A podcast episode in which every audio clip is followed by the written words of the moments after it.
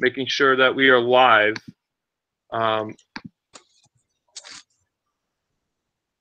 and it looks like, well, I don't see, oh, yep, we're live. Okay, we're all good. So we'll uh, get this show started in uh, three, two, one. Welcome to BatYard's Finest, bringing you the finest of Batman and Superman and pop culture. From BatYard Productions, I am Josh.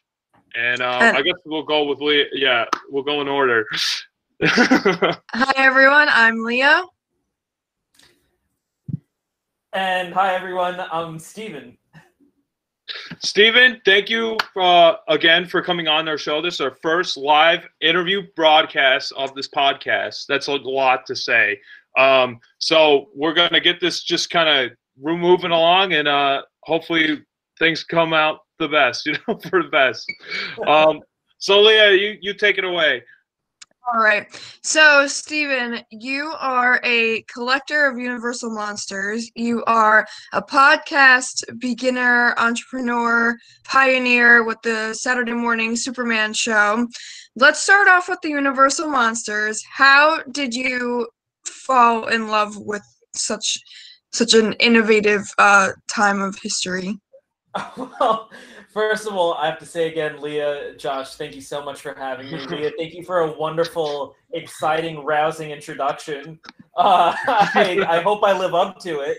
But I will say this. I grew up uh, with the Universal Monsters and comic books. They were always a big part of my family, of my for my grandparents and for my parents. So generationally, that love was passed down. And I remember my grandfather was the first one to take me to the comic book store, along with being the first person to talk about Dracula and Frankenstein and the Mummy.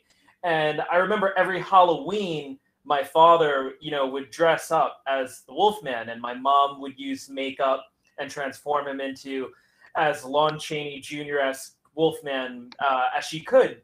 And I remember I'd watch my dad go from being my father to a monster. And it was so scary and frightening, because it would be like, I know that's still my dad, but it's also a classic monster. And so I was always uh, exposed to all these things that I still celebrate to this day. And growing up, um, I was born in nineteen eighty-nine, and the nineties were a big period for the Universal Monsters, from, you know, just them being everywhere, from like Pepsi to Doritos ads to the Brendan Fraser movies that were coming out, and uh, yeah. even Goosebumps. Uh, the Mummies, it was a big time for, for like, the Mummy and, and all of that stuff. So it's always been there uh, for me, just as long, just as much as Superman has. And uh, it was in twenty sixteen where uh, one of my friends and I, uh, we had been uh, freelance writing for different sites.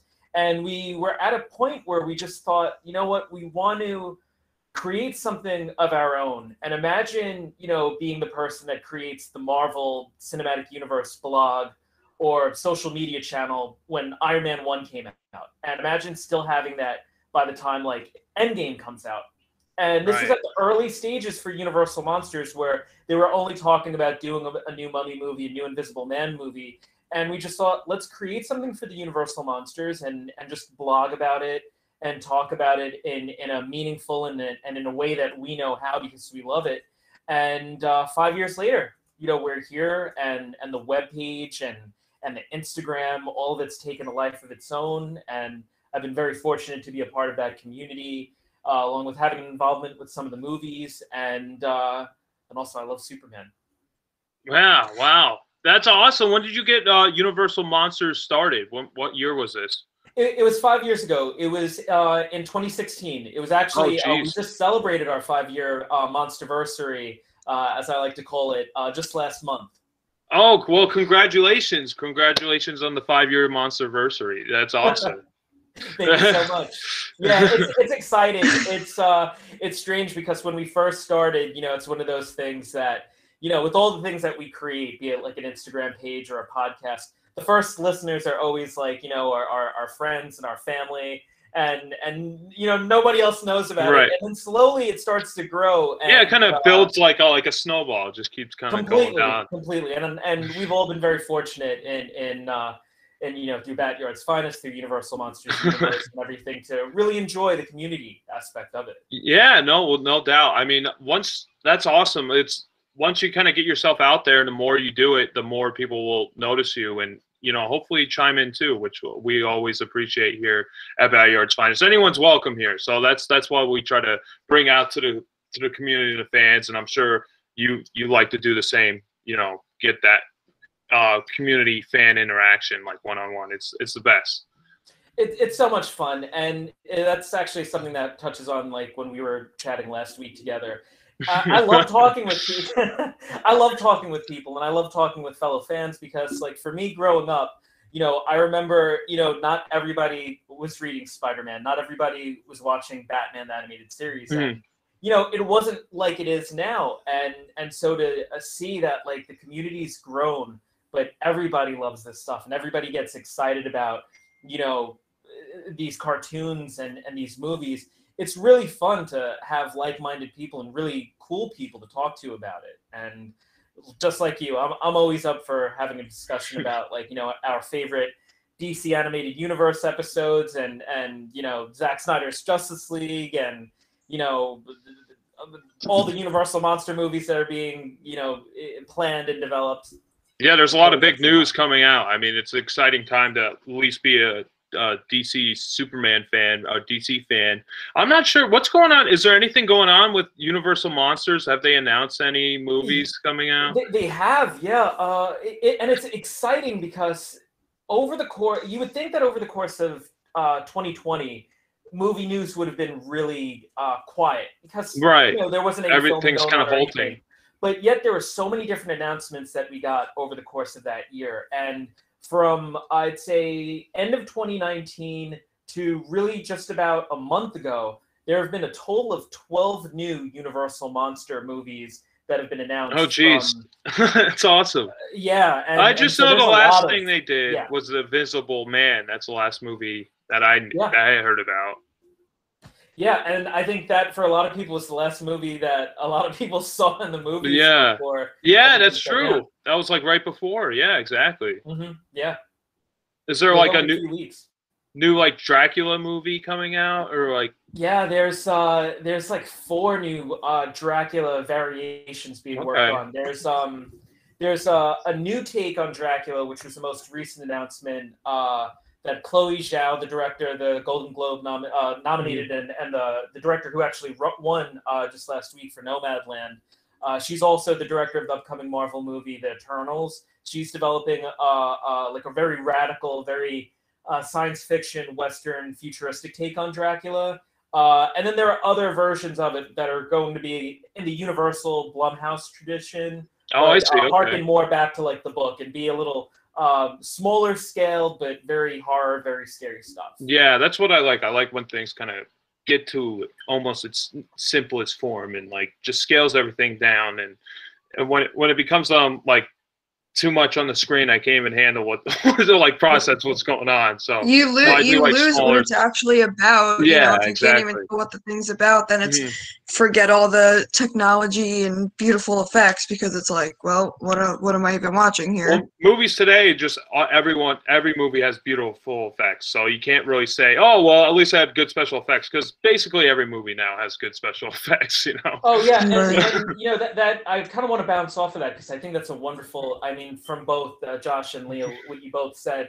Leah, I have to agree with you because I feel like with the Universal Monster movies, if you look at the budget of that, of what it costs the studio to make those movies in like nineteen thirties, nineteen forties, with inflation mm. today, they're roughly only about ten million dollars. So mm. when somebody says like, oh, we're going to do a new monster movie and it's going to be two hundred million dollars, to me, that scares me because it's like, well, there's no need for it to be that much. You know, for a ten million dollars budget now, you could do something where it's very practical, like the uh, practical effects, the practical makeup really drive the picture. And, and that's so much of the charm of those other ones. But then Josh, what you said, yeah, everything today has, I mean, like magnificent effects.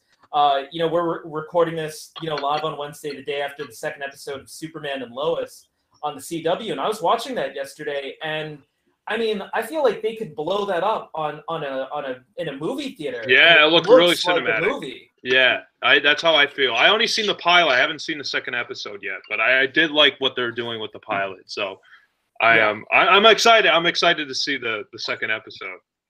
You're going to love it. Yeah, yeah. I, I hope so. I, I really like what they're doing because it's, like you were saying, it's like very grand scale and uh, it's very cinematic. I mean, I thought it was the best looking C W show that came out. I mean, I only seen, you know, bits and pieces of Arrow. I was watching The Flash. I kind of fell off it, and now I'm, you know, jumping on this, and it looks, you know, looks like a movie, like you were saying. Completely, yeah. I, you know, I ha I watched, of course, like the early uh, uh, D C Arrowverse, C W stuff. Like, you know, I watched a few episodes of Arrow and and Flash and, and Supergirl, but I kind of feel like, especially like as shows kind of go on, where they're like at their like seventh and eighth season, if mm-hmm. it's not really like the character that I really love, I kind of lose interest in it. Just, yeah. Yeah, you know, it's like, like we re we subscribe, we pick up our, our comic books, but then like by issue like eighty something, you know, unless it's like really the character you love, you kind of like, you know, you end up dropping it. Mm-hmm. But um, with Superman, I was excited for it because naturally it's just, it's a new incarnation of Superman. It's a new version of, of the character in live action. So you can't go wrong with that. And, but I was worried, you know, I wasn't sure what yeah. to think about the plot. I'm, I know we'll probably discuss more of this uh, later, but it's, yeah, it's been great. Yeah, yeah, no doubt. There's there's an endless supply of Superman news that we could definitely talk about. I'm really excited. I mean, um, for those of you who don't know, we actually had Steven on the podcast last week.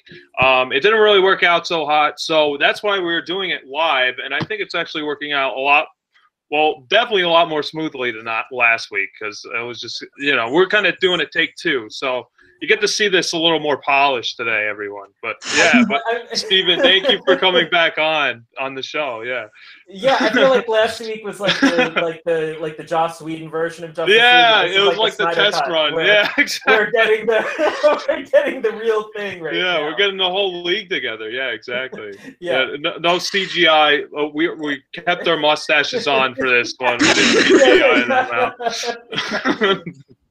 Yeah, no, that, no doubt. That's awesome. So, Steven, I wanted to ask you, how do you got, like, since you're talking about how you got started with Monsters Universe, how did you kind of transition into the podcast world?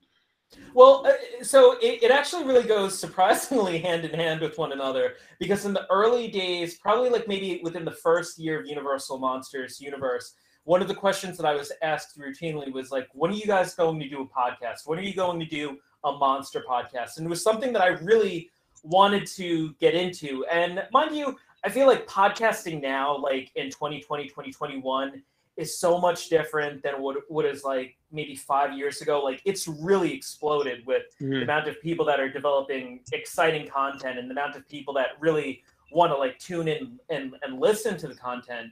So I wanted to do a Monsters one, and it was one of those things where, you know, I had a few people lined up Uh, that were going to record with me, but it, it just never happened. It would be like, oh, we're, we're going to record this Wednesday, and Wednesday would come around and everybody would be busy. So I put it on the back burner and really just kind of like said, if it ever happens, it happens, but if not, that's like not my main pursuit. And so it was in summer twenty nineteen where I was uh, I was working at my comic shop, my local comic shop in Queens, New York, Royal Collectibles at the time. Mm. And uh, some one of, one of my friends who, who would routinely come into the shop, his name's uh, uh, Jason. He's a, he's a fireman, big Superman guy too. And we were just kind of talking about Superman, and, and I was commiserating over the fact that at the time, you know, we still didn't know if we were going to get a Man of Steel two, and with Henry Cavill, it's always like every other week, it's like, oh, he's going to do five more movies. And then it's like, nope, we have to confirm that that's not going to happen. It's like this, you know, it's like this really bitter, sweet, awful thing where it's like, oh, we're going to get him. No, we're not. And we don't, we, yeah, we still don't know. Like, uh, but so I was joking about it, saying that the thing that's going to bring me back as, as the Superman fan that I am is going to be doing a Superman podcast. And he was like, oh, Steve, you, you should totally do a Superman podcast. Mm-hmm. And what's it going to be about? And I'm like, well, it's going to be about Superman in animation, but across generations. And it's going to be about Bruce Timm, and it's going to be about Fleischer, and, and it's going to be awesome. And it's like, man, you got to do that. And we were really just messing around. Yeah. And I wasn't serious about it. But I got home that night from work, and I was thinking, well, shoot, I think I should do this. And I was looking at, like, in, in the podcasting um, arena, and there really weren't that many Superman podcasts. Mm. And specifically, there wasn't really any other podcast other than one podcast about Superman the animated series specifically. And so I thought, you know what, I think I should do this. And it happened within a month where I started talking to a few people that I knew, and they immediately were like, Steven, if you're doing something, we want to be involved with it. And within uh, the month of June twenty nineteen, uh, we did the intro, the outro, uh, we got a sponsor, and um, oh, wow. and we recorded the whole first two seasons uh, over the course of the summer. And you know, we're still airing that second season. We're still that's awesome. in the process of airing it. And it's uh, great to have a backlog. That's the humble like origins that. of, of, that's the Action Comics one story of the Saturday Morning Superman. Yeah, story. That's awesome. I, I love that story. I like how it's just kind of, well, obviously you're passionate about it because like you're kind of saying off the cuff, like first thing you want, and like you don't really have to think about it. If it's just like you instantly, that's the first thing that comes out of your mouth, it's going to be the, you know, that's what you want, you know, so you should just yeah. get out there and get what, what you, your instincts are telling you, you know, and that's, that's what, that's what they're telling you. And that's awesome. How about this? Yeah. Is that, is that the, um, is that Blu-ray or is that, um, no, no, I wish I, the, the, the Blu-ray is the thing that we're all hoping for. The, uh, yeah. I don't think that has come out. No, that's yeah. awesome. That's awesome. Yeah. I had, um, I had them like individually when they're like in the, um, they were like cardboard uh packaging. That's what yeah. I had them. There's like the three seasons. That's great to have it in one big uh plastic box like that, especially if you have younger nephews, because mine got destroyed, especially how they're made out of paper. You know, they're kind of, you know, they're all over the place. So I'm hoping for that Blu-ray where, you know, I could keep it safe. You know? well, we're, well, the thing is, what's so exciting right now is that's like another thing. It's like this mythic thing that amongst Superman, uh, Superman and us D C Animated Universe fans, is that like, when is it coming out on Blu-ray? Like they did Batman the animated series, you know, when is Superman coming out? And uh, it was like about a week ago, it was actually just one week ago uh, today, that H B O Max announced an H D remastered uh, version of Superman the animated series for H B O Max, which premieres, uh, I think on March sixteenth, uh, like the, or the seventeenth, wh whatever it is, it's the day before uh, Zack Snyder's Justice League uh, begins. And I feel like, okay, if we're getting an H D streaming version of Superman, the animated series, a Blu-ray has to be, you know, not yeah, far behind. I think it's just a matter of time. Sometime this year we'll get it. Because they, they did Batman Beyond, they did Batman the animated series. I don't know. I don't think they did Justice League yet, did they? I I don't, you know, they might have. Yeah. They might have, or, or it might have been announced, I think, uh-huh. last year or something. Yeah, I, I know Superman they definitely like did the, the two last. Batman. Yeah, I the, the only one I know for sure is definitely the two Batman series. Um, that's it. I only have I have Batman the animated series. I don't have um, the other one. I don't have Batman Beyond the animated series. Maybe someday I'll get it. But I, I'm really excited to see Superman the animated series just in H D in general. You know, being on H B O Max. You know, I have I actually have access to it, so I'll be able to watch it. So I'm, I'm very excited to see that again. Um, oh, so yeah. I apologize. Um, so since we're talking about T V shows now, Sasha Calle is going to be Supergirl, and you have posted immensely on your Instagram about that. So obviously I have to ask you, what are your thoughts on that? Oh, I mean, I have so many thoughts on it. I, I, it's interesting because so, uh, I get so excited talking about this because the thing is, it's just the prospect of knowing that we're going to be getting uh, a new edition of the Super Family mm-hmm. on the big screen, which I think is so cool. And I'll say this to preface it all, is that I think as a Superman fan, we've been conditioned to learn to be really very patient because Superman films yeah. happen so far and few in between. You know, you had the, the fourth Christopher Reeve movie, but then it wasn't until two thousand six where you got Returns with Routh. And then it wasn't until twenty thirteen that you got Man of Steel with Cavill. And so I think anytime, like whenever there's going to be a Superman movie announcement, I, I don't care what it is. I'm there for it because I just want to see Superman, or I just want to see that, that power set displayed on screen. But when Sasha was cast as Supergirl, it was so cool because it was so unexpected. You know, I think, you know, like nobody ever wakes up and, and, and is expecting these movie announcements to happen or these cartoon announcements to happen. So like, I think to wake up, you know, that was, that wasn't even something that I was thinking about. And I remember people started tagging me like crazy, like on my personal Instagram on Superman. And I'm like, uh, like somebody was like, oh, like, like, what do you think about Supergirl? And I'm thinking they're talking about the T V show, and I'm like, well, yeah, I think Melissa's great. You know, yeah. I, I, she's, she's cool. I'm, you know, and they're like, no, about the movie. And I'm like, well, like, what are you talking about? And so I had to do a quick Google, but yeah, Sasha Calle, I think it's going to be uh, fantastic. I think it's such an inspired choice.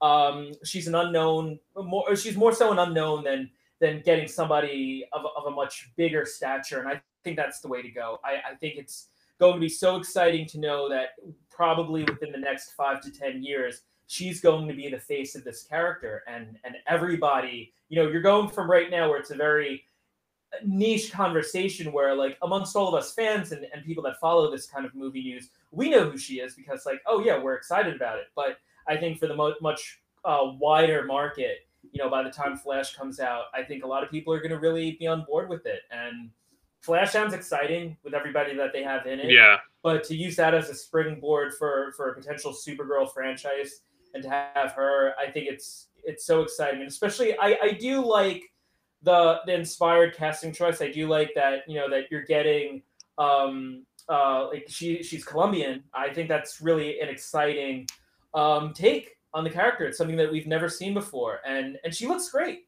She, mm-hmm. I, I think she, I've seen, like, you know, we've all seen different, like, concept art, you know, of her that, like, different artists have done. And, and yeah, I mean, I think she's going to be great. And it's yeah, also, I- it's also really important too, um, for representation, because young, young people are going to see this, you know, beautiful young Colombian woman, and they're going to say, hey, I, you know, I can do that too. It's not just for the, you know, the blonde haired blue eyes anymore. It's everybody. Completely. And again, you know, it's like that multiverse thing. Like, you know, you have, you, we're always going to have Supergirl in animation, you know, be it through D C Superhero Hero Girls or, um, or, you know, like with Melissa Benoist, which she did across like the five or six seasons, like the five or, or so seasons mm-hmm. of Supergirl, and Helen Slater, Laura Vandervoort, all of them. So to see that a new take on Supergirl for today's audiences where girls could go see that, but like anybody could really go see that and see themselves in that character. I think that's really cool. And I mean, Superman at the end of the day, Supergirl, you know, those characters have always been about inspiration and hope. So I think that to to to know that there's going to be a much more wider and diverse array of people that are going to want to run into a comic shop and pick up a Supergirl comic and then read about her cousin.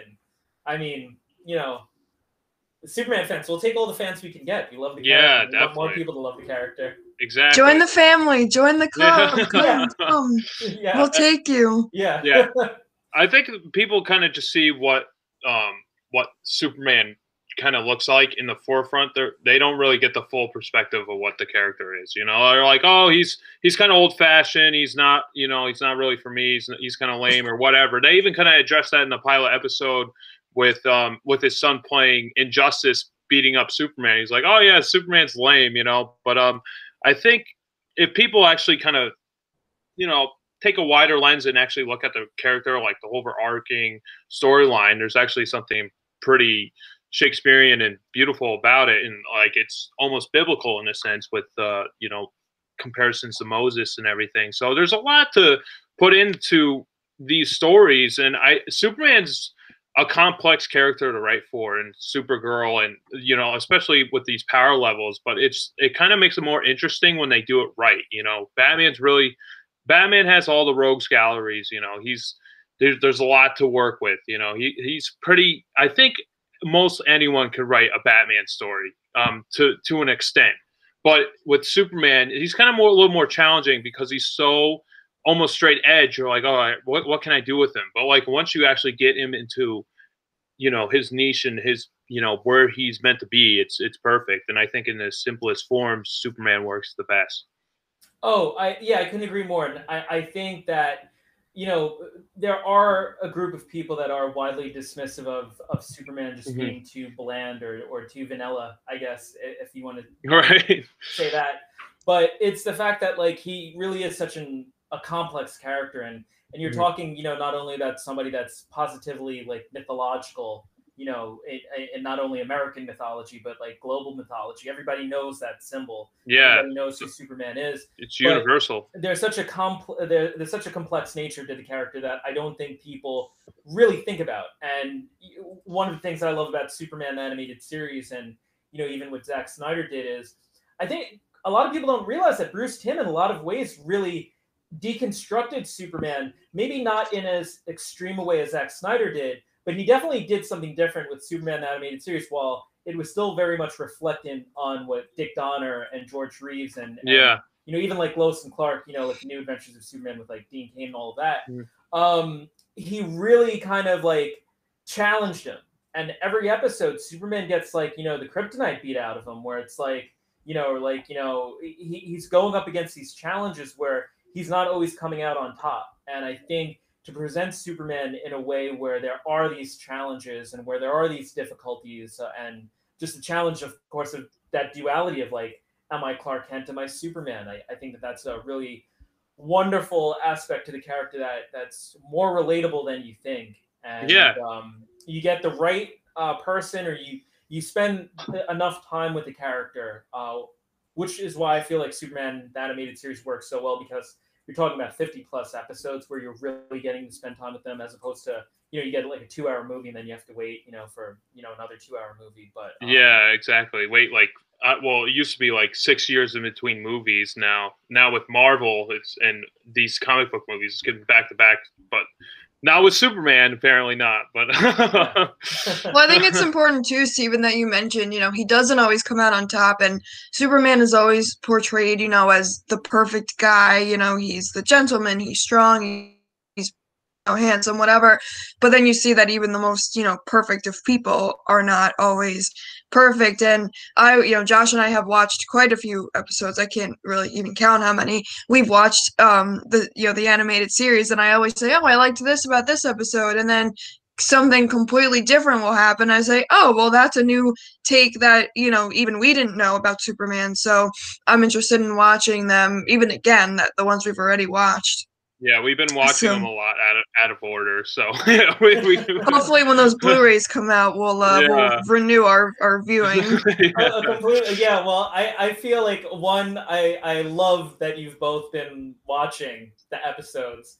It's so easy to just drop into that mm. world, and I, I think that speaks so much to the to the, the quality of work that was done, you know, with Batman, the Animated Series, with Superman, the Animated Series, you know, It's it, it, you know, we're talking about ninety like nineties animation, yet the character designs and and the adult storytelling, you know, it's timeless. And I feel like, you know, with certain aspects, like with the movies, you know, you have your people that are like, well, I love Christopher Reeve, you know, um, I love I love you know uh, Henry Cavill, but you know they have their favorites. But you can drop into the world of Superman the Animated Series, and whether you like, you know, the Christopher Reeve movies or, or you know, Cavill or, or Tom Welling, um, it doesn't really matter. It's it's so representative of the entire, you know, yeah, that's very true. Mm-hmm. And you and, and it's just, there are timeless episodes where, you know, you could watch a Dark Side episode, you could watch a Metello episode, you could watch a Lex episode. Uh, one of my favorite episodes off the top of my head is A Little Piece of Home, which is in season one, where it's just about Lex Luthor testing Superman's abilities, and he discovers that he's allergic to kryptonite, and there's really nothing else going on just other than Superman going through a series of tests. And it's like, yeah, this is great. You know, you're you're seeing Superman to his fullest extent, you're seeing him challenged, you're seeing him, you know, get put through the ringer, but then you're getting a timeless Lex story, you're getting a timeless Lois story, and, and the animation, the design work is just so iconic. You know, you could show somebody a picture of that Clancy Brown Lex Luthor, and everybody's like, oh, that's Lex. Yeah. Um, it's, it, it's the same way with like Batman. You could look at that Freeze or that Scarecrow or that, that Bruce Wayne even, and you know immediately, oh, that's Bruce Wayne. And it just speaks to the work of Bruce Timm and Paul Dini and, and, and Alan Burnett and, and really all of them. Yeah, it does kind of touch on the, all those different realms of Superman. Like, if you want to go back to, like, a Smallville kind of feeling episode, go to, I forget what what's the episode's, um, the title of it, but they focus on just going into Smallville, and um, all these future rogues of, of Superman come, come down and attack him with Brainiac and everything like that. And then uh, we get other darker episodes, like him versus Darkseid. We get more small-scale episodes, just him and Lex, you know, so you get the... the whole um, box of flavors with uh, with each episode, and they're all different. And they're so good. They're just so, so good. I mean, from the voice talent of like Tim Daly. I mean, like Tim, you talk about like, you know, people that are widely recognizable for, you know, their work. And it's like, I think you could ask somebody, who's your favorite Batman? And there's no, there's go- going to be no shock that somebody could say, oh, it's Kevin Conroy. And I feel like it's the same thing with Superman, where it's like, who's your favorite Superman? Tim Daly. Because it's yeah. just like, they, they, they're just, they brought so much to that character. And and for me, whenever I'm reading a su- uh, Superman or Batman comic, the voice I hear is Conroy and Daly. It's like their voice. Yeah, no, I definitely agree. That's how I read the comic books too. So is Tim Daly your your uh, ultimate favorite Superman?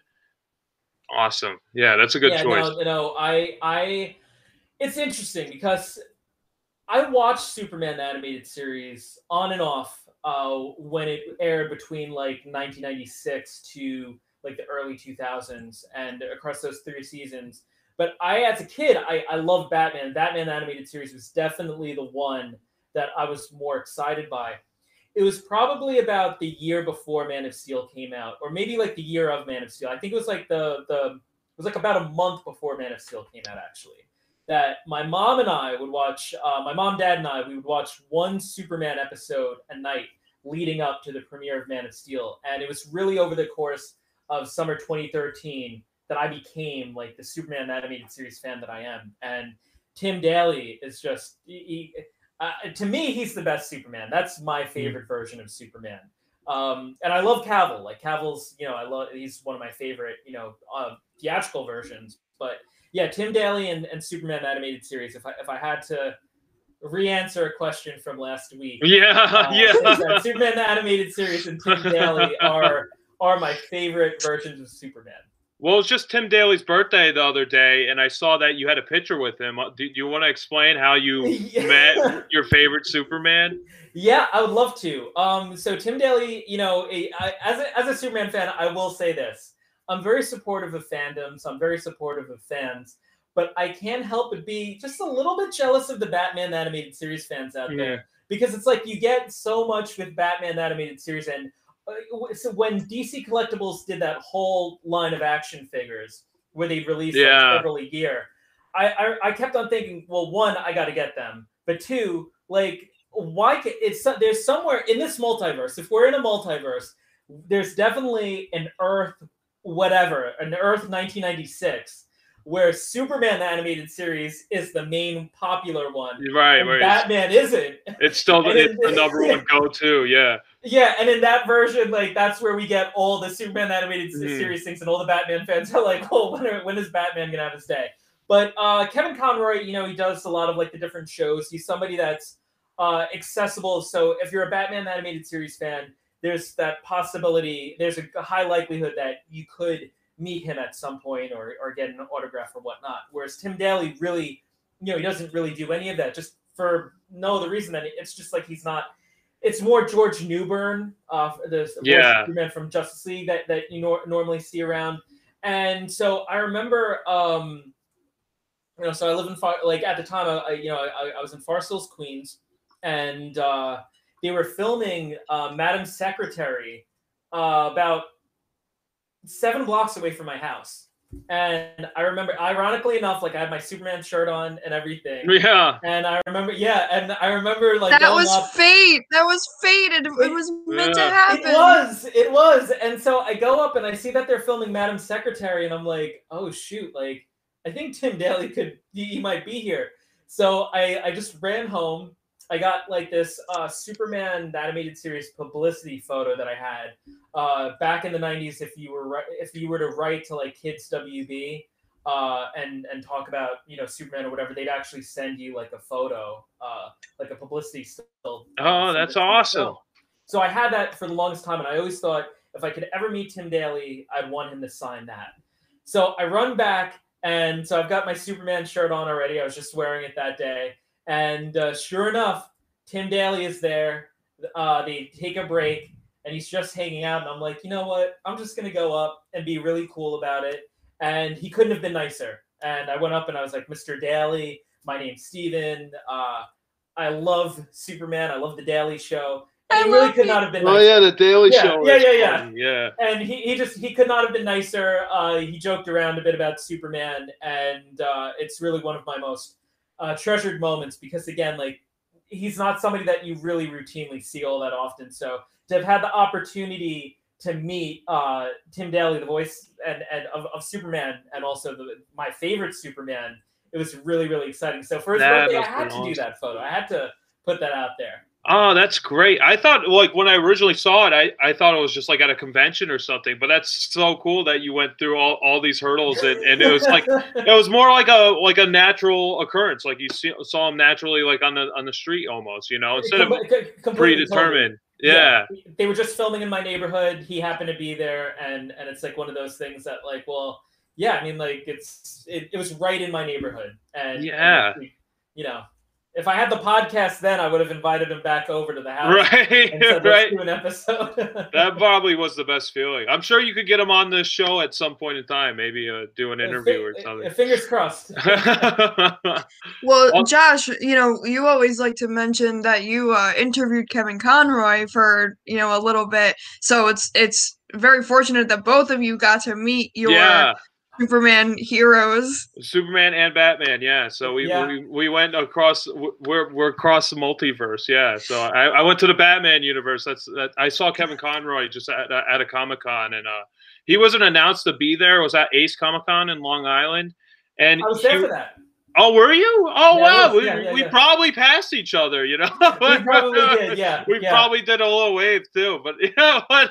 No, that's crazy. Yeah, he wasn't even announced to be there. He was on the second floor. And then, you know, I talked to him, and then I went back down. We're doing, like, videos. Uh, it, it's on YouTube. It's uh, BatYard at Ace Comic Con. We're just doing interviews with uh, cosplayers and stuff. And then we went back up to Kevin Conroy. We're just saying, oh, maybe he's still there. Maybe he has a sh- shorter line. And we went up to him, and I just asked him, you know, like three, I, I was just trying to come up with like three questions to ask him. And like literally during the interview, I'm just like peeing my pants. Like I, I was trying to com- do my total best to compose myself. And I actually got the words out of my system. And like his, I felt his, like when he was talking, like his Batman bass was like hitting my chest. I'm like, oh my gosh, that voice is powerful. No wonder you're, you're Batman, you know? And then we were, yeah, and we went back downstairs. We're um talk we're interviewing this Batman cosplayer, and I was like, "Oh, who's your favorite Batman?" So, "Oh, Kevin Conroy." "Oh, well, he's here." You know, like like the, the surprise reveal at The Price Is Right or something. Here's your new car, you know. But uh, he's here, and he he's upstairs, and um, they went up, and he was gone. It was like, you know, and I saw him later. He looked like sad Batflack, you know, his head was down. He's like, no, I didn't see him. And then like, no, I wasn't lying. I, I got a, I got a photo right here, you know. So I, Look, I like let me brag about it for a second. I, I got, got that, a picture yeah, too. I got that guy's hopes like way up here, and then like crashing all the way down. I felt so terrible, you know. I felt awful. I, I do have to agree with you, Leah. I like how like Josh, you totally went like you kind of totally bragged about it, like, no, look, I've got the photo. I just didn't want him to I think I was lying. It really you know, happened. I didn't want yeah, I didn't want him to think I was lying to him. Like, oh no, Kevin Conroy wasn't here. I was just goofing on you, you know. Like I, I'd rather at least be truthful than than you know say, oh no. Never mind, you know. Here, I'll send you my picture if you want. Yeah, but you know, I felt I felt really bad. It, um, but I'm there's hopefully there'll be future conventions. In the in the meantime, we'll get to meet our heroes. But that no, that's really cool that you you didn't even see him at a convention. You just saw him on the side of the street, and that's that's even more. I feel like that's almost more organic because I mean, at a con like.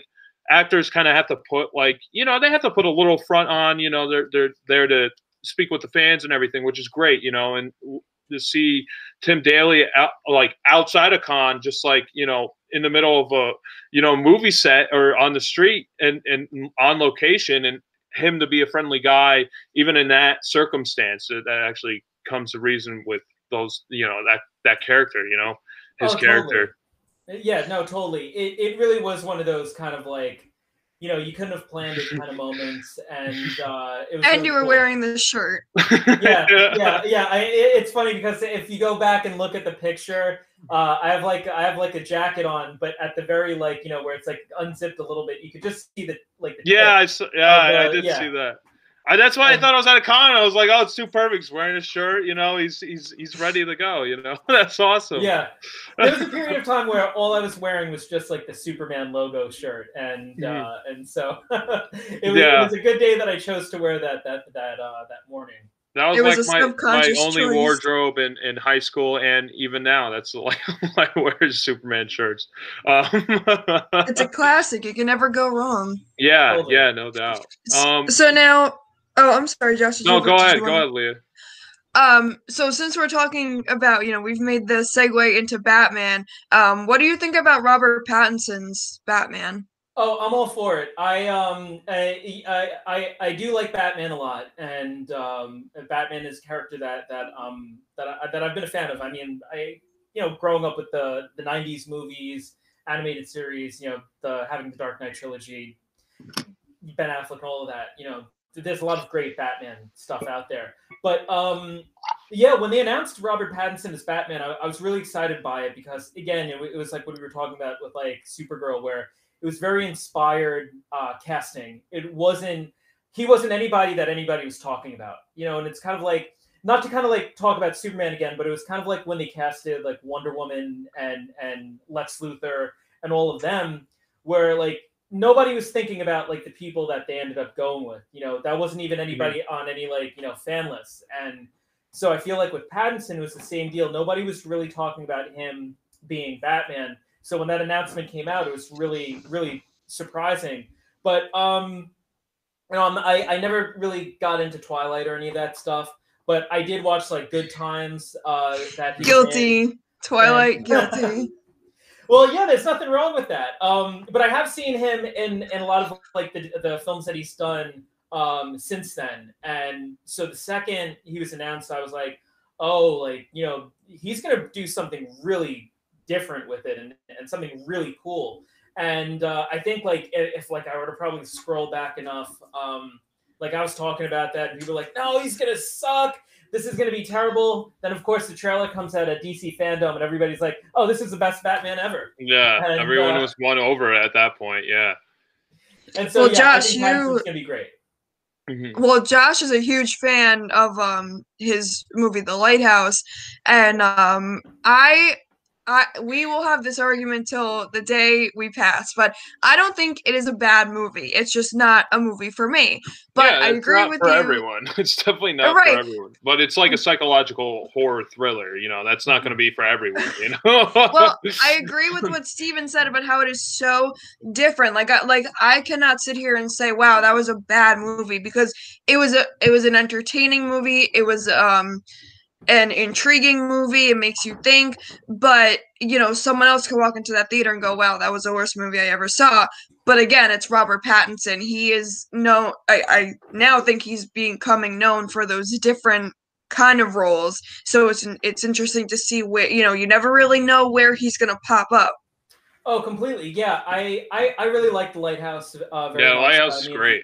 Especially, you know, you have Pattinson acting opposite Willem Dafoe, and you know, so you, you just have like a movie driven on on complete, you know, performance.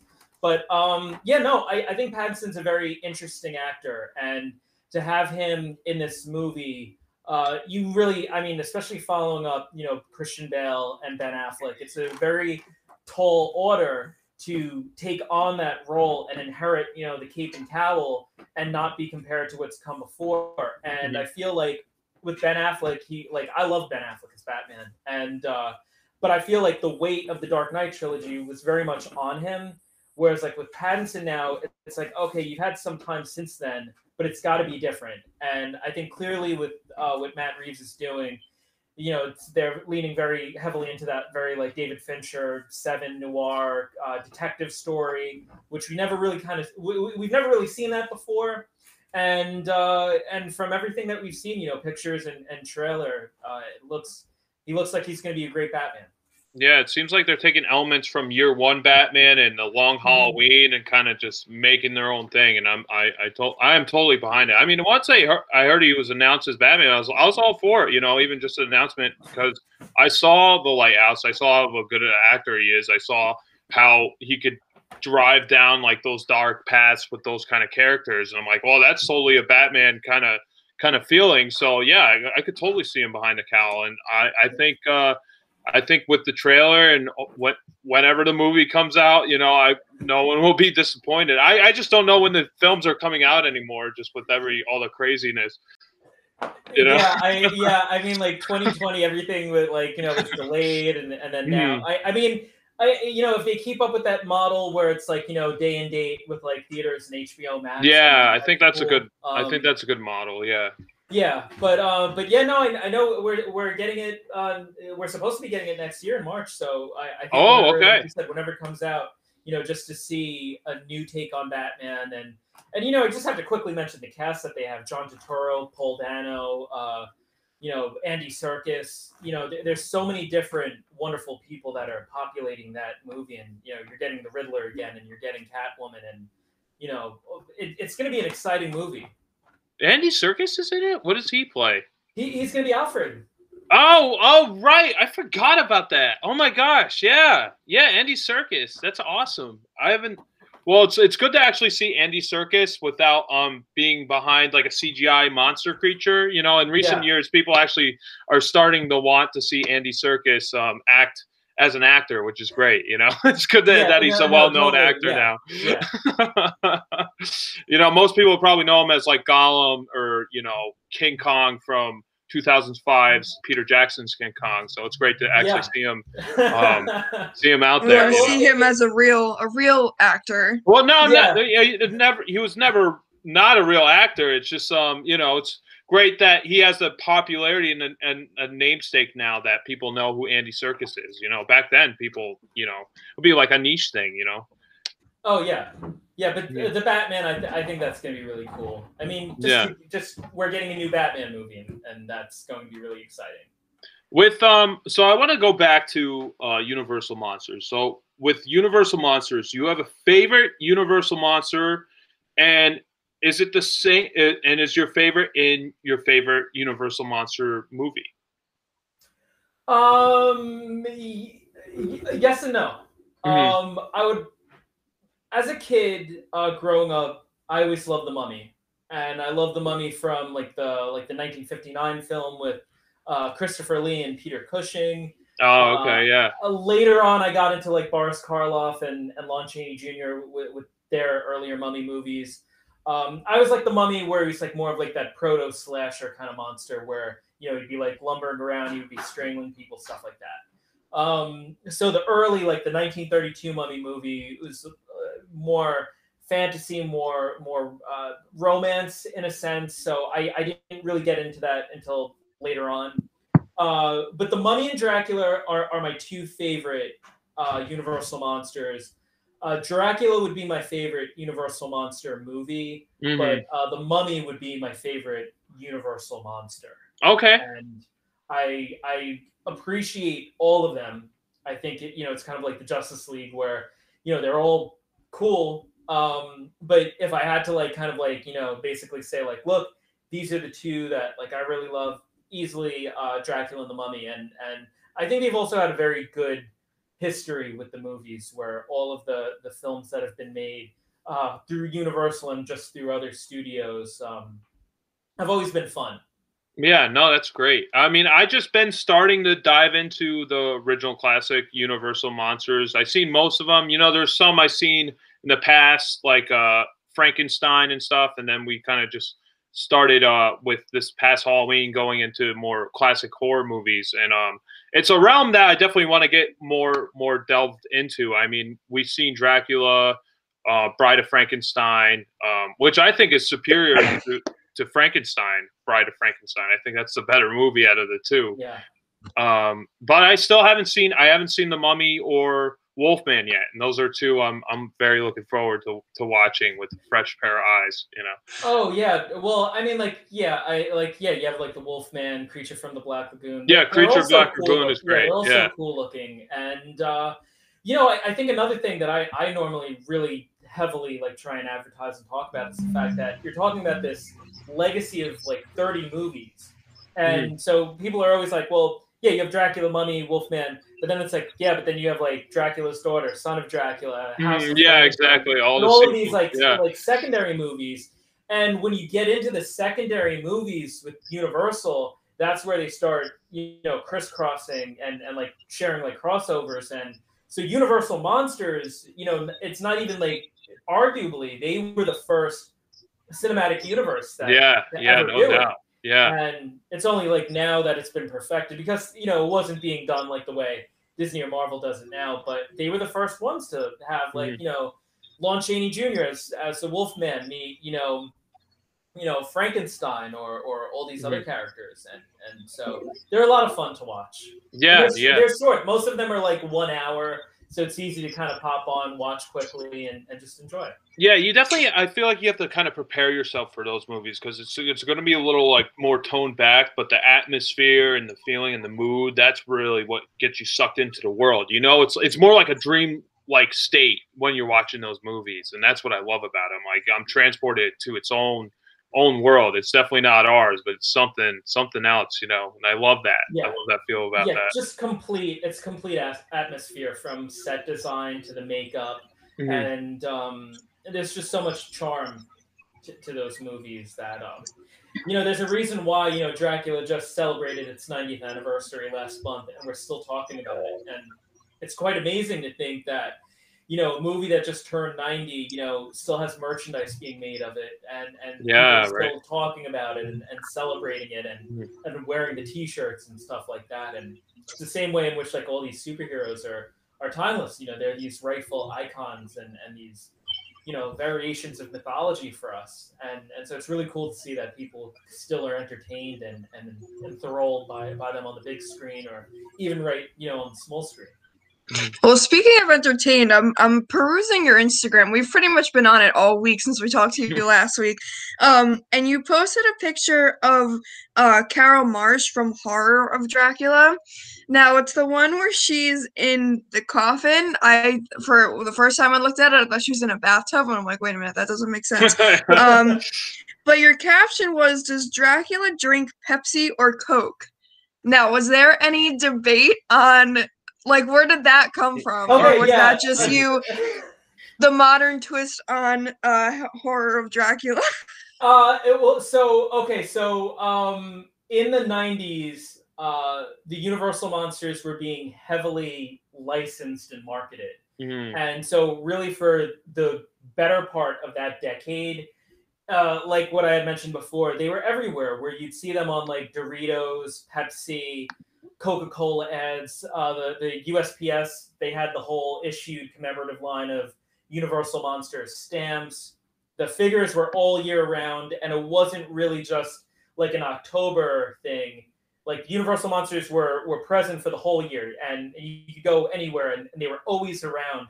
And they were also rightfully being championed as, as the studio's mascots, you know, in the way that like the Looney Tunes were W B or like Mickey and Minnie are, are for Disney. They they were being celebrated as the rightful mascots to the studio that really built horror in a lot of ways.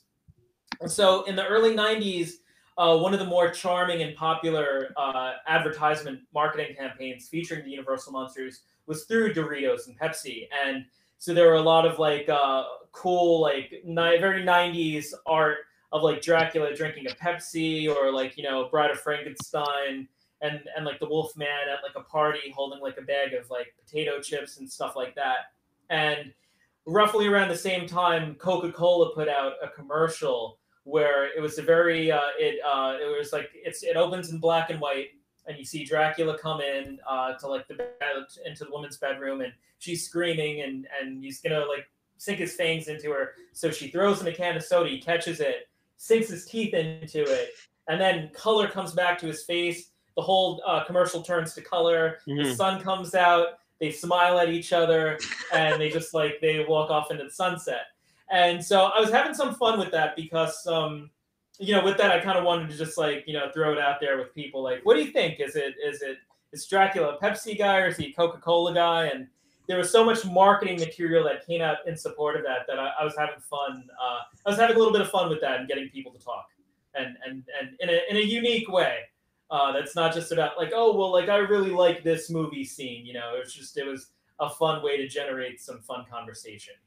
Absolutely. Yeah. And you, like the, you it's like the age-old question, like, how does Superman shave? You know, does he right exactly like, shoot the heat vision in the mirror and it reverberates? Does he like have a kryptonite, like, you know, like blade? Like, how does he do it? So well, they, they answered it in that. Superman the animated series with his laser vision in the in the mirror. So they they answered yeah, that all was, the way back in ninety-six. You know.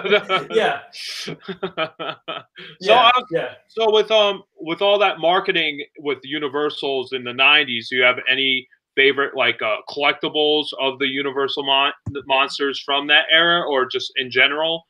Oh no, I I do. I so interestingly enough, um, the first I, I I over the course of like this past year, I started collecting more of the Universal monsters, specifically mm. Dracula. I I just really only collect that character, and I'm not a completist when it comes to the Universal monsters, so it's like really whatever I like. Um, The Burger King. Burger King had a wonderful tie-in early nineties uh, with the Universal Monsters, where they had a, a Wolfman, Creature from the Black Lagoon, a Dracula, and Frankenstein figure. And they yeah. were like those like three and three quarter inch figures, like the Kenner ones. They harkened back to like the seventies Remco Universal Monster figures, which were very popular. And uh, they were so cool because they were like actual quality action figures. Mm-hmm. And um, they came with like a cool accessory where Dracula would spring out of the coffin, the Wolfman would burst out of a cellar, Frankenstein would light up and sit on like a like a operating table, and Creature from the Black Lagoon would light up and he would like absorb water and like you could squirt the water out of him and stuff like that. And uh, oh. I remember at that time, like I had my mom and dad take me to Burger King like every weekend just to get it, uh, to get those figures. And the one that I wanted the most was actually Creature from the Black Lagoon, because I. I Green was my favorite color growing up as a kid, and I, I just, he was a monster, so he looked yeah. cool to me. But I still have my Dracula one. It's funny, because it's actually in the other room. And uh, and so that was like the first Universal Monsters collectible that I mm. ever had. I still have it, the one that I had from when I was a, uh, when I was a child. And uh, so the Burger King uh, Universal Monster toys mean a lot to me. And it's also kind of cool, because I've seen a lot on Instagram, people talk about them a lot. And it's kind of like that nostalgia thing where like people that grew up with that, that didn't have it, are trying to get them now. And then, you know, kids now are finding out about all this cool stuff, and they're not really that expensive to go after on eBay or, or like Mercari or anything. So I see a lot of people go back and, and track them down. And, and I'm always really excited to see that, because they, those were the Universal Monster toys that I had when I was a kid.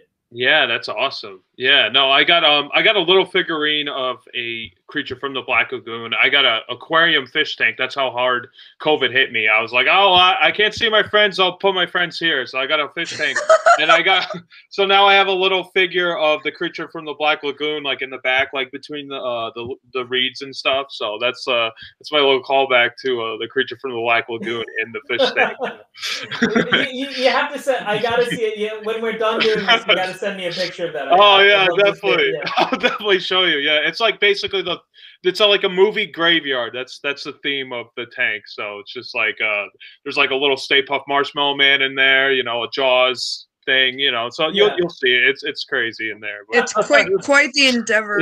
yeah, exactly. Oh, I, yeah, no, no, I, I, I bet. I, I love that you have a Creature there. Uh, if, if there's anybody that should be in it, it it's definitely. Oh yeah, uh, Creature. That's how I felt. It's like, oh, that's the first figure I got to put in there. So I, it took me a little bit to find him, but I did find him. So yeah, the, well, the Creature looks so cool, and and again, that was the first Universal Monster toy that I ever wanted, mm. and uh, so I, I, I, Creature's great. He he looks so cool. Yeah, the history behind the making of of of the, and the creation of that suit is another thing that's really so cool. And um, yeah, it's just it's fun stuff. They're all so fun to look at. Yeah, there's a, I got the whole Blu-ray collection. I've been looking through the behind the scenes after I watched the film. And there, there's so much immense information for from those uh, Blu-rays, and to be able to see the Spanish um, Dracula, you know, that that was being filmed simultaneously at the as the English version, which probably was never heard of, not heard of. You know, they're using the same sets. Yeah. They would they would film afterwards, so. Some of their shots would look better because they had like the reels to look at from the English version. Like, all right, what did they do? Oh, let's do this better. Okay. Instead of Dr yeah. Dracula slapping the, the mirror out of his hand, freaking have him smash it with like a cane or something. You know, I've, I've loved how they just kind of went all in. And uh, I, I think if, those movies are are great in their own ways, but like almost if you like like if I want to marry like the cinematography from the Spanish one with uh, uh, Bela Lugosi's Dracula, you know, that I think that would be great to see, you know, because they, yeah. they did a lot of interesting camera tricks with it. And there's oh, so totally. much information. Yeah. Yeah, I know that's something that's like, it's a widely debated aspect in, mm-hmm. the, in the Universal Monsters and just the film community, because it's such an interesting story. Like how you said, how they were filming it at night, they had mm-hmm. like dailies to look back on, and it's, it, film wise, you know, it, it's a beautiful film to watch, and, and mm-hmm. there's a lot of shots in there that are that are far superior to the to the to the American nineteen thirty-one version, um, or well, they're both nineteen thirty-one, but. Um, But yeah, it's just it's it's so interesting, and and it's like film history. It's it's a part of oh yeah, definitely. You know, film history that that you know if, if you like movies, you know, even outside of just like you know being a fan of the Universal Monsters, it's just it's so interesting to learn about all of that. And then yeah. you know you fast forward to today, where you know almost in like a in like a in a Justice League kind of way, you have one version of the movie, and then you have another, and um, you know so that's film. Yeah, no, it's it's like its own. Multiverse, like you're saying before the multiverse, it's crazy how they how they did that. You know, we got both versions. I, I I do have a Creature from the Black Lagoon poster behind me. It's kind of, um, you know, the there's a glare on it, but there is a poster there. So uh, I, I, I see it. Yeah, that, that's really cool.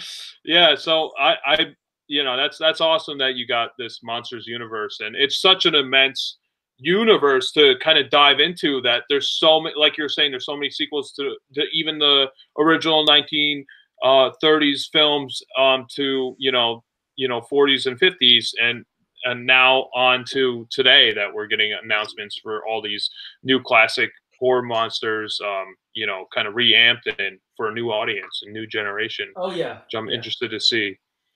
Yeah. It's, it, it's another fun universe that I, I really enjoy. And, mm. um, so over the past five years with that, it's been interesting to see from where it started to where it is now.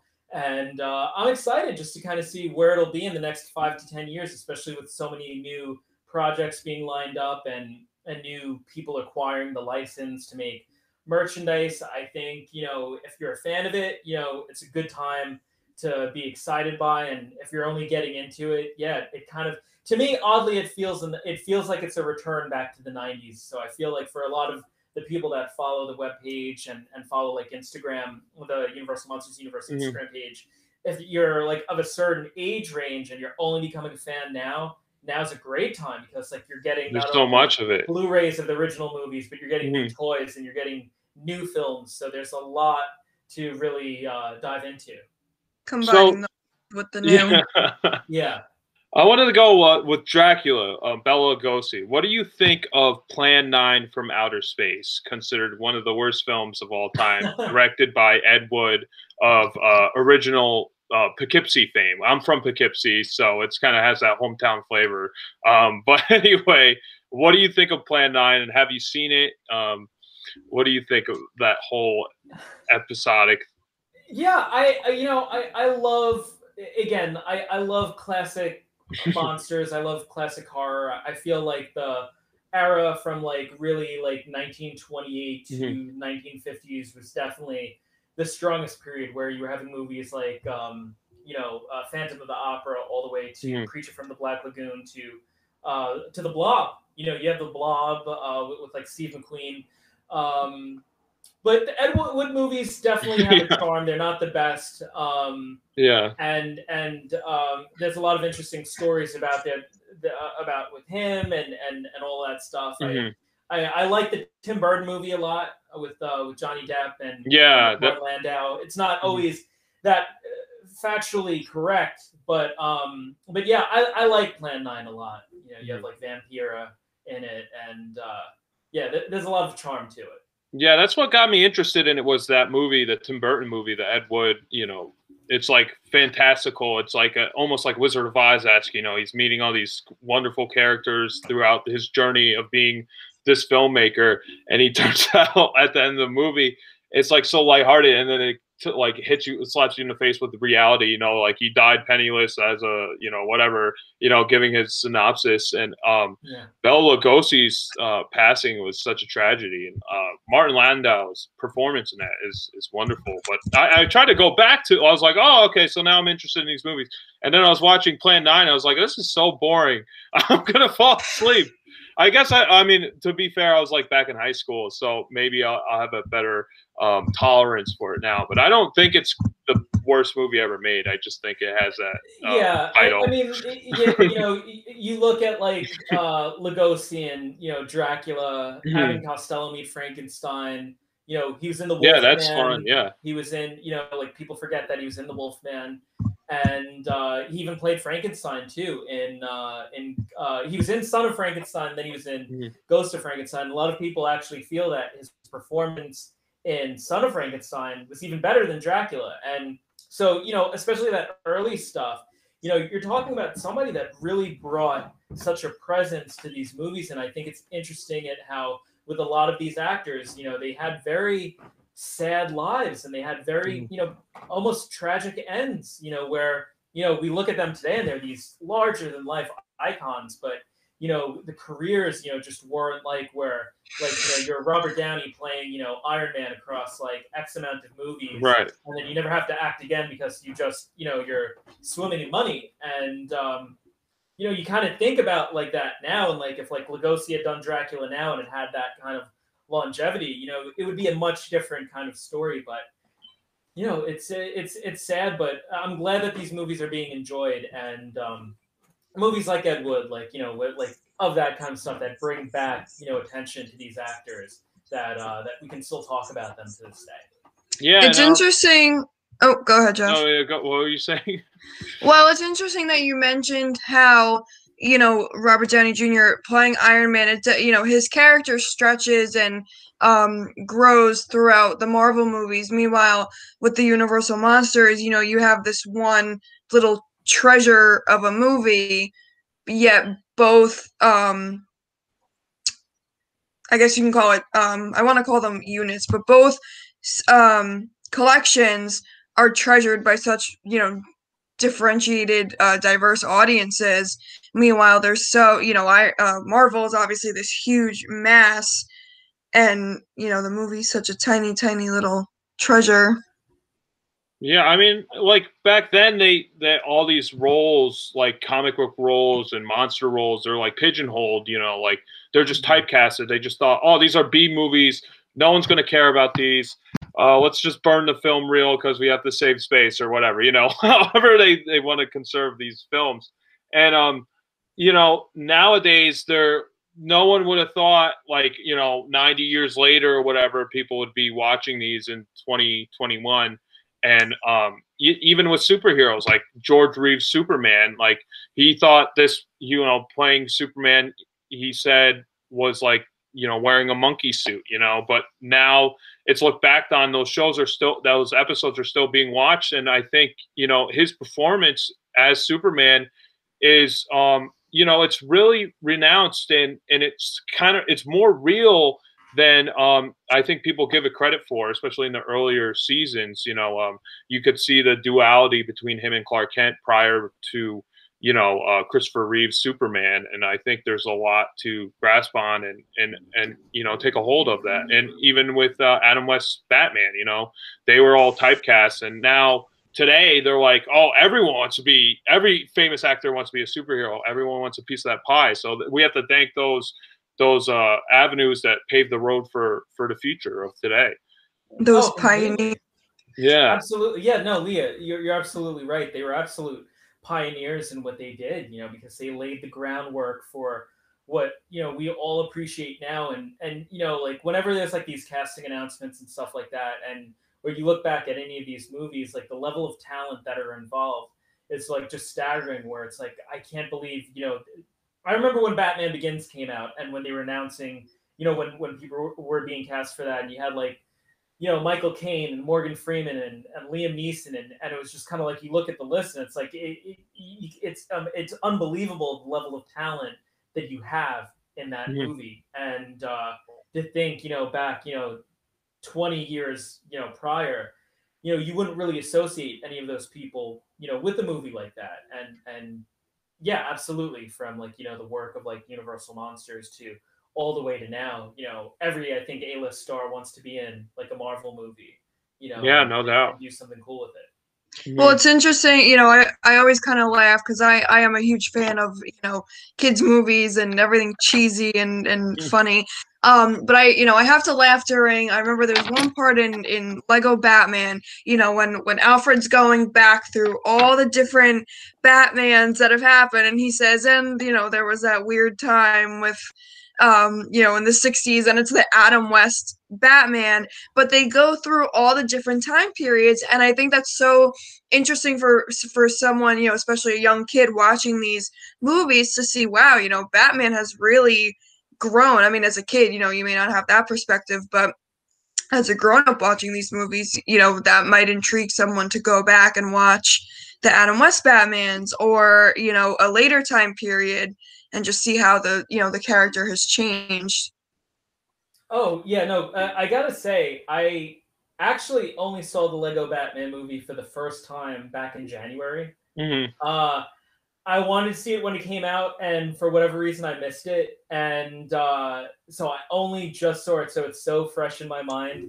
And I love the song uh, uh, that, that opens the movie that the guy from uh, Fall Out Boy does. Um, uh, Who's the Batman, I think it's called. But, yeah, no, it, yeah, uh, um, but... Um, Yeah, I, I mean, it, it, you're so right, because the thing is you do get that that rundown, which is so cleverly done, where you get that, like, abbreviated, like, history of the character. And, and again, you know, I think with any new interpretation, you know, be it a character like Batman or Superman or, or Supergirl or, or Universal Monster, you know, somebody's going to go into it. And I, I, my thing is always, like, you know, there are people that are like, no, I'm not for this. I think this is going to be terrible. And it's like, but just like take like for the Universal Monsters, for example, like just using that, like there's a new Dracula movie announced and you get somebody that's like, no, this is terrible. They should never do this. But it's like, but don't you understand that like with this new movie, there's going to be a group of people, you know, that are going to see this. And this is going to be their introduction to this world. This is going to be the gateway back to the classics. Mm-hmm. So there's going to be somebody that's going to go into the Lego Batman movie, see uh you know Batman Forever and think, wait, like I want to see that movie, and they're going to go back and watch Batman Forever. They're going to go back, like you said, and watch, you know, the T V show with Adam West. And, you know, I think that that's really a powerful thing to think about, how any new iteration will draw people back to the original, you know, stuff. And I think that that's something that a lot of times people don't really think about. And and for me, it's kind of like, yeah, Superman Lois is going to introduce somebody new to these characters, and they're going to go back to the comic books. Or, you know, Man of Steel, that's going to be the movie that's going to bring people back, you know, to the other Superman stuff that came before it. And and that's how we kind of keep on bringing it forward. So yeah, well, everything starting point for everyone. Everything you're saying right now is um, reminding me of, you know, the Ghostbusters that came out in twenty sixteen. Now, people argue that it wasn't, you know, a very good movie. I see Josh is kind of making a face right now. Um, but, you know, I, I guarantee you that movie brought people back to the original, because they said, oh, wait a minute, you know, um, Ghostbusters was around, you know, even before Kristen Wiig and, you know, Chris Hemsworth were in it. Um, but, you know, you have people that argue, oh, no, it was good. And then you have people, oh, that was awful. Um, But, you know, now that there's a new Ghostbusters coming out, um, which unfortunately they keep, you know, pushing back. But I'll be very interested to see, you know, how younger audiences, and I suppose, you know, the older audience as well, as well, how everyone interprets it with, you know, such different interpretations coming before it. Yeah. I just I just want my Ecto Cooler. I just want to go to the store, pick up Ecto Cooler and, and, and have yeah. it well stocked in, in the fridge. I think they and had it on my merry way time in two thousand sixteen when that movie came out. I think they did. They did. They, now, they brought it back, and I actually have. I still have a few boxes. In, oh wow! Yeah, I haven't had it since the nineties, so I I would have to try some. Hopefully, when the new movie comes out. But I guess the Ecto Cooler of today is Dan Aykroyd's Crystal Skull Vodka. So I kind of I kind of went up the stage with that. yeah. No. no. Uh, I wonder right. if. If anyone crossed um, Ecto Cooler with uh, with the Crystal Skull vodka. I wonder what that, if that's like canned or something. If someone if someone labeled that, trademarked that that drink. I'm sure someone out there has. Oh yeah, I'm sure. I, I'm, if I'm you, yeah. If you have if you have done it, let us know in the comments below what it tastes like, if it's any good. Send us recipes. Yeah. So we've been talking about all these crossovers and, you know, Marvel and D C, and now I have to ask you: have you been watching WandaVision? I have, yeah. I, okay. I, yeah. Every every week, I, I every Friday. Uh, like around like, you know, like eight o'clock or so, like once like, you know, the work day is done, uh, you know, just I'm going to have dinner and I, and I watch it. And, uh, and, uh, yeah, I've been enjoying it. It is, it is enjoyable. Now, I, you know, I, like I said, I'm perusing your Instagram and you have a very specific post about Monica Rambeau. Now, what, what is your connection to her? Okay. Um, so, uh, in re in regards to, I'm trying to like think for a second of, of the picture, but uh, I'm a big Captain Marvel fan. I, I love, uh, I, I'm a big sci-fi person. And, and so one of the things that I love just as much as uh, Universal Monsters and Superman is Star Trek. And I love Star Trek and I, I love all of that kind of stuff. And so Captain Marvel, when the character first started out, Marvel one, of course, uh, before it was Carol Danvers, Mar-Vell, you know, that was birthed in the time of the space age, where it was like seventies sci-fi, aliens, intergalactic travel, stuff like that. And so I've been a fan of Captain Marvel for a while. Uh, I love the Captain Marvel movie. That it's actually my favorite M C U entry. And so when I left that movie, uh, and I, I do routinely watch it, I was so excited to see that story continue. And you know, I feel like, you know, Iron Man, we got Iron Man two, you know, two thousand eight to twenty ten. And then from like uh, twenty eleven with Thor one to, I think, twenty thirteen, twenty fourteen with uh, Thor the Dark World. You get them really fast. But Captain Marvel, they've really kept us waiting on the sequel. So when WandaVision was announced and, and we found out that we were going to be getting the character of Monica Rambeau in it, but as an adult, and we were going to see that character arc continue from when she was a child in the movie to now an adult, I was totally sold on it. And so for me, I like WandaVision, but I'm actually invested in it only really because I, I'm interested in that character. Like when the pops come out, I don't need a Vision pop. I don't need a Wanda pop, but I want a Monica Rambeau pop. Mm. And see, uh, I am all about Vision. I will preach Vision till the day I die. I adore him. No, he's great.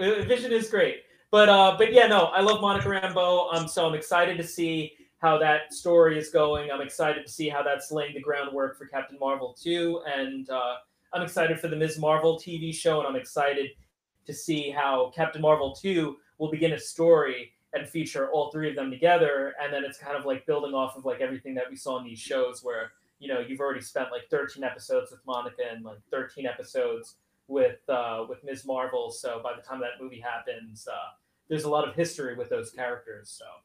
Yeah, mm-hmm. Oh yeah. Well, Steven, I just have one more question for you, and I think um or that's all the time we have for today. Um sure. But um before we go, I just wanted to ask you, uh do you have any favorite Superman collect collectibles that you have? I'm sure that um Tim Daly one is probably, you know, uh, up there at, at number one, but uh do you have, you know, that or besides that, do you have any that kind of come in mind? Uh, so that's a big question. I've been collecting. So when I started collecting Superman in late twenty twelve, I knew, um, so when it comes to Superman, I'm very much a completist. And I knew that if I were to try and go back and get everything Superman, I would never be able to get everything, and I would never have the money to get everything. So luckily for me, D C was doing a thing called the New fifty-two, which I know everybody's heard of. And they re uh, envisioned him with a whole new suit. And I thought, starting here, anything Superman with no trunks, with the New fifty-two outfit, mm-hmm. I'll get. And then anything from Man of Steel onwards, I'll get. So uh, I collect everything New fifty-two, Rebirth, uh, Henry Cavill, Superman. The only exception is I'll get anything Superman, the animated series. So out of the um, almost museum-like collection that I have for Superman, which I have to offer an updated video sometime soon on, it's really hard to say like what I particularly uh, cherish above all. So if I had to pick something really just off the top of my head, I would probably have to say I have an animated cell uh, from Superman the Animated Series of Livewire. She's my favorite Superman villain. She's my favorite D C Comics villain. Uh, I had the good fortune of actually meeting Lori Petty at Rhode Island Comic-Con probably in twenty fifteen. She oh, we were we were there too. That's funny. We were at that Comic-Con. yeah, yeah, it was a good one. And uh, and uh, and so I got to meet her. She signed it, and uh, and so it's a, a signed animated cell that I got, which was actually a little tricky for me to obtain. And um, when yeah, so yeah, it, my Livewire animated cell, signed by Lori Petty. If I had to pick one Superman collectible that means the most, it'd probably be that, but based on mood, I could wake up tomorrow and think, you know what, it's that Superman Animated Series bust. Yeah. Uh, or, you know, oh, it's all, toys or, yeah. Do you, like, oh, spin you a wheel? Like, oh, today this is my favorite. Oh, this is my yeah, favorite. It, yeah, it, it all depends on uh, on the mood, and and so if Zack Snyder's Justice League comes out and ends on the cliffhanger, and I'm totally mad that we're never going to get another one, and I'm totally mad that we're never going to see Henry Cavill again, if they say he's never coming back, then... Mm. It won't be anything Henry Cavill. I'll say those are my least favorite collectibles. Right, right.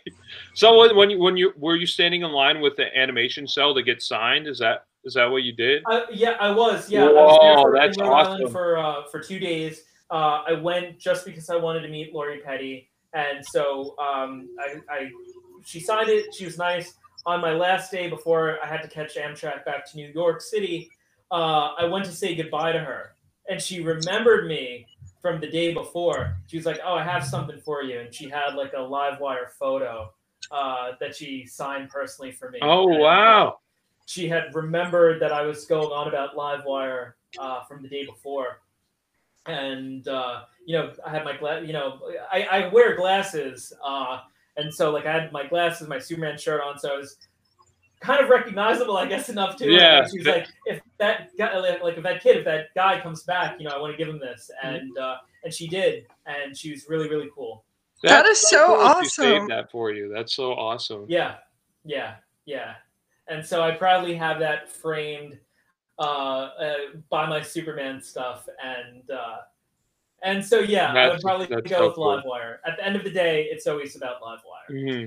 Yeah, and I'll they, revamp. I'll revamp the Superman show and just make it like the the live wire. Yeah, Saturday Morning Live Wire. That'll be cool. I mean, I'm I'm totally for it. I'll definitely do it. Yeah. I'm sorry. I wanted to get back to just uh, before we close off with. I think with um hopefully with all the fans' um reactions to the new Justice League movie that's coming out. I think that you know Warner Brothers kind of kind of wait for that announcement. At least this is what I, I'm hoping, that they're waiting for how people react to the new Justice League movie, and then they'll go like, oh, people really like this. They like Henry Cavill. Let's keep them going, you know? So that's what I'm hoping for. I, I hope, you know, because we haven't gotten a yes or no yet, and it's been such a freaking tease game for, you know, since Batman versus Superman or Justice League. And, you know, I, fans just want to know, is he in or out? You know, just, just let us know. We, we, we're, we could, we could, we could handle it. You know, it's going to be a hard punch to the gut, but just, you know, I, I'm, I've been flexing my abs for years just to say, you know, get that punch that, you know, just tell me no, you know, or yes, you know, just let me know. I need, I need answers, you know, I just need to know.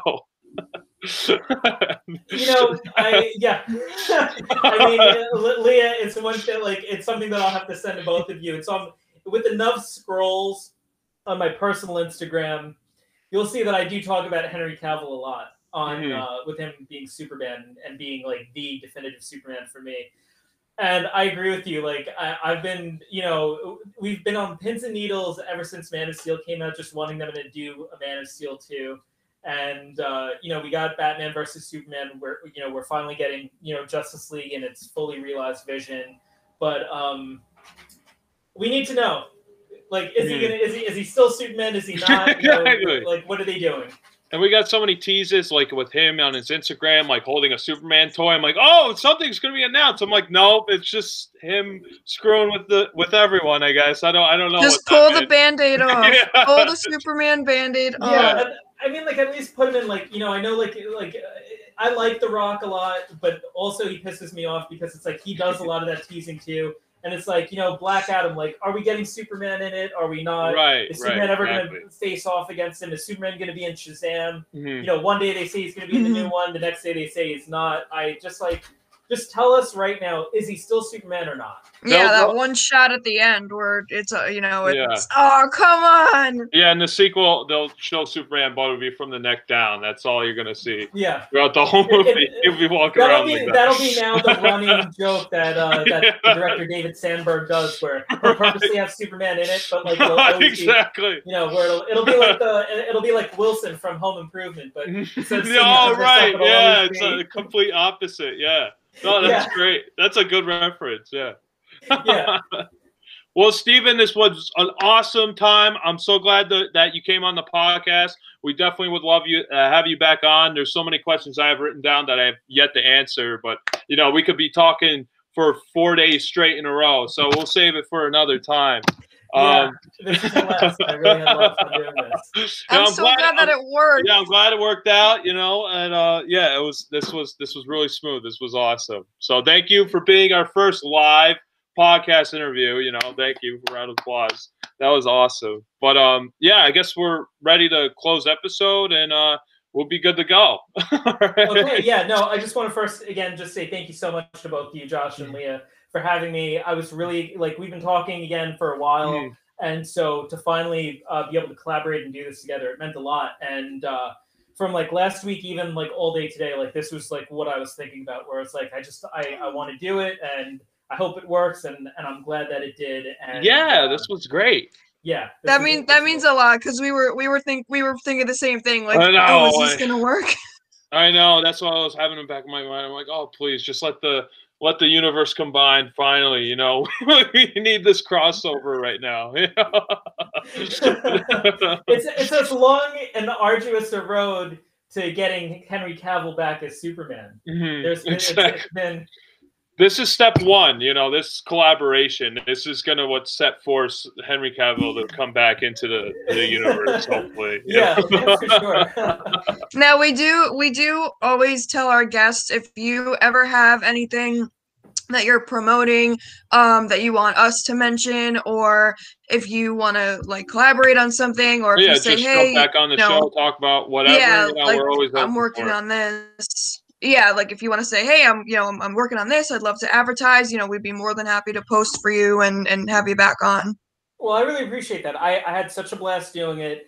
Uh, I, I've actually started recording new episodes of, of Saturday Morning mm. Superman Show because uh, with Universal Monsters, that sometimes like takes up all of my day, and that's like not even like my like career career. Mm. Uh, but Superman, something that I've been having a lot of fun with. I've been having a lot of fun getting back into that world with all the announcements, and so. To, to know that that door is open for collaboration and everything, I really mean that really means a lot, and uh, and I really appreciate that, and and I can't wait to to to come back. Yeah, no Yay. doubt. Yeah, awesome. Yeah, so we'll just do the closing statement. If you have any questions on it, you know, we could we usually have the opportunity that it's already recorded and we could edit it out, but since it's live, there's no editing, so that's okay. um, but yeah, if um. If you have any questions, you know, before we do the closing statement, just let us know. If not, we'll just kind of get right into it. I'm good. Okay, awesome. All right. Three, two, one. And this is Josh from BatYard's Finest. Send you off up, up, and away until next BatYard's Finest episode. That's you, Steven. Oh, uh, oh, shoot. I already screwed yeah. up. Yeah, no, uh, it's okay.